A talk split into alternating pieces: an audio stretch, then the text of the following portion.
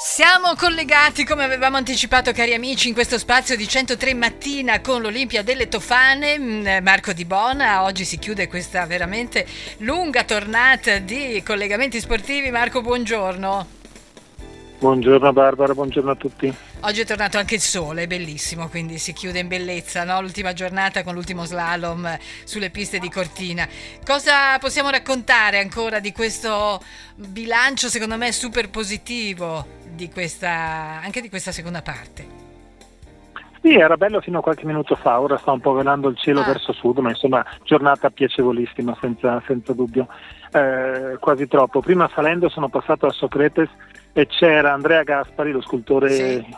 ampezzano in neve, che sta realizzando una scultura perché domani c'è una manifestazione per i cent'anni del CIO e stava realizzando questa scultura qui cinque cerchi, il numero 100. Domani c'è una fiaccolata alle 18. Esatto. E aveva dei problemi perché la neve è calda, si sta sciogliendo e quindi le sue sculture non, eh. non, non reggono. Eh, questa è una nota così di colore e di te- temperatura, ecco. Eh, eh, sì. questa... una, una, nota termica. Oggi si chiude davvero questa lunghissima, eh, queste due settimane, eh, sì. perché si è cominciato la settimana scorsa con le prove di mh, mm, Coppa del Mondo di sci alpino femminile, esatto. era mercoledì, poi giovedì c'era il vento, non si è potuta fare la prova, tre giorni di gare fino a domenica e poi subito lunedì le prove per la libera della Coppa del Mondo di sci alpino paralimpico, quattro giornate di gare, oggi l'ultima, lo slalom speciale, stamattina 9.30 la prima manche con tutte le varie categorie e poi ora aspettiamo perché nel pomeriggio, nel primissimo pomeriggio 12.30 comincia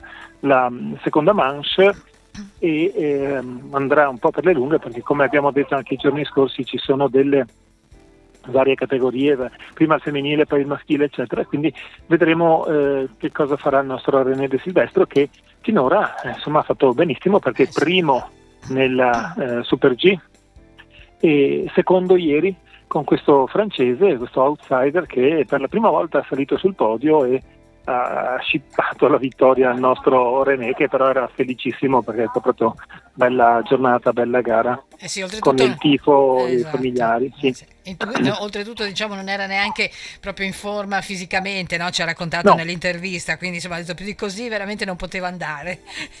no, lui diceva addirittura che mentre scendeva, mentre sciava a un certo punto ha avuto, cioè tossiva mentre eh, scendeva, eh, insomma, esatto. quindi è, è raffreddato a problemi di... Vediamo oggi che cosa riuscirà a fare. Infatti. E poi sentiremo lui e sentiremo anche ti manderò poi nel pomeriggio le interviste per i GR della giornata della sera per eh, fare un po' i bilanci di queste due settimane di Coppa del Mondo a Cortina eh, con eh, sette gare, tre giorni di prove, sette gare, dieci giorni consecutivi in pista. E come diceva ieri eh, René la pista ha retto perfettamente, sì, cioè non c'era un segno sulla pista dopo la discesa di tutti i concorrenti, malgrado le alte temperature.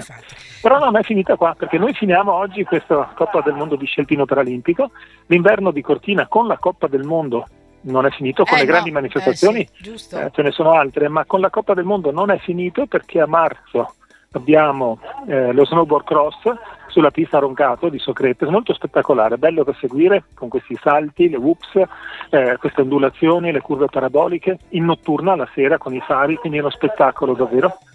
E poi la grande finale di stagione con le finali appunto di Coppa del Mondo di sci alpinismo. Eh, Passo sì. Falzare con la Gazzoi. Eh sì, senz'altro, ma avremo modo anche lì poi di raccontare, Marco, qualcosa nel, nel, dettaglio. Io proprio sulla sorta di quello che dicevi anche della preparazione delle piste vorrei chiudere ehm, questi nostri collegamenti, poi chiaramente avremo anche eh, i nostri contributi per il giornale radio, eh, con una parola per la fondazione, perché a tutti i livelli, eh, dal, diciamo anche proprio dal, dalla proposizione del movimento con le scuole, eh, dall'aspetto tecnico, hanno ricevuto complimenti l'altro giorno anche il direttore direttore generale dell'UNS nel saluto al dottor Trillò che ha lasciato Pieve di Cadore, ha fatto un complimento all'organizzazione anche dal punto di vista sanitario per le gare.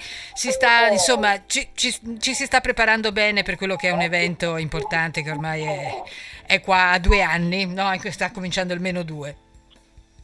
Beh, tu sai, mi hai seguito anche in qualche conversazione sulla storia dello sci a Cortina, a me piace rimarcare che è una storia antica quella dello sci a Cortina, parte 120 anni fa e più, 1901 la prima gara. E da allora l'esperienza è cresciuta e si è tramandata. Diceva Stefano Longo, presidente di Fondazione Cortina, che siamo alla terza gestione di direttori di pista, in realtà la terza nell'ultima gestione perché io ricordo direttori di pista, Boricio, cioè chi mh, mm, conosce Cortina i fratelli Alverà, Boni, Boricio, no? Quindi, mh, mm, che erano direttori di pista nel 56 per le Olimpiadi. E questi a loro volta hanno insegnato ad altri che hanno insegnato ad altri. E i giovani che ci sono oggi, i ragazzi che ci sono oggi vengono sulla linea di Adolfo Menardi, di Nucciotti, di eh, tutta la gestione di Enrico Valle, di Benito Ferronato, quindi c'è una grandissima esperienza di decenni e decenni di eh, organizzazione di grandi manifestazioni, non solo nello sci, pensiamo a campionati del mondo di Bob dagli anni 30 in avanti, pensiamo alle Olimpiadi del 56, pensiamo ai mondiali del 41 esatto. che sono stati fatti a Cortina. Quindi è una storia lunghissima e chi oggi si avvicina, che va lì come volontario o come collaboratore, lavora in questa fondazione, eh, ha imparato e continua a avere questo... Mh, mm, queste conoscenze, questa esperienza che gli viene da eh, 120 anni di storia, insomma, quindi in tutti i settori, nella preparazione della pista, hanno sempre detto tutti che la pista esatto, di Cortina sì. è preparata perfettamente, fino a tutti gli altri aspetti, da, da quello sanitario che dicevi tu con um, Dalben che si complimentava agli aspetti, ma anche fino alla comunicazione, quant'altro, insomma è una macchina che ha un grosso eh, motore. Quando quando danno gas eh, il rombo lo senti. Infatti, non ci sono dubbi. Va bene Marco, allora dopo magari ci aggiorneremo anche sulla situazione di classifica, intanto per il momento noi ci fermiamo qui, io ti ringrazio di tutti questi puntuali eh, contributi, siamo riusciti insomma più o meno quasi tutti i giorni a collegarci, stasera daremo anche qualche bilancio, poi torneremo magari lunedì con qualcosa di più approfondito. Intanto che dirti, buon lavoro e, e come sempre grazie. Oh beh, sai Darla, se tutti i lavori fossero così, eh, guarda che stasera dico sei, sempre no. che sono un uomo molto fortunato. esatto. Domani sera sei anche allo stadio, no? Immagino, per cui... Eh, ieri sera, ieri sera ieri abbiamo sera... avuto Cortina Salzburg, esatto. c'è stata questa vittoria, come ho scritto oggi sul giornale, eh, Cuglietta batte Salzburg 3 a 2, 3 a 2 perché sì. tre gol li ha fatti lui, quell'uomo è fantastico. Veramente. E poi domani sera di nuovo Cortina eh, Bregenzerwald alle 20.30. infatti, mi raccomando tutti all'Olimpico, adesso parte anche il liner che lo ricorda. Grazie Marco, buona giornata, buon lavoro.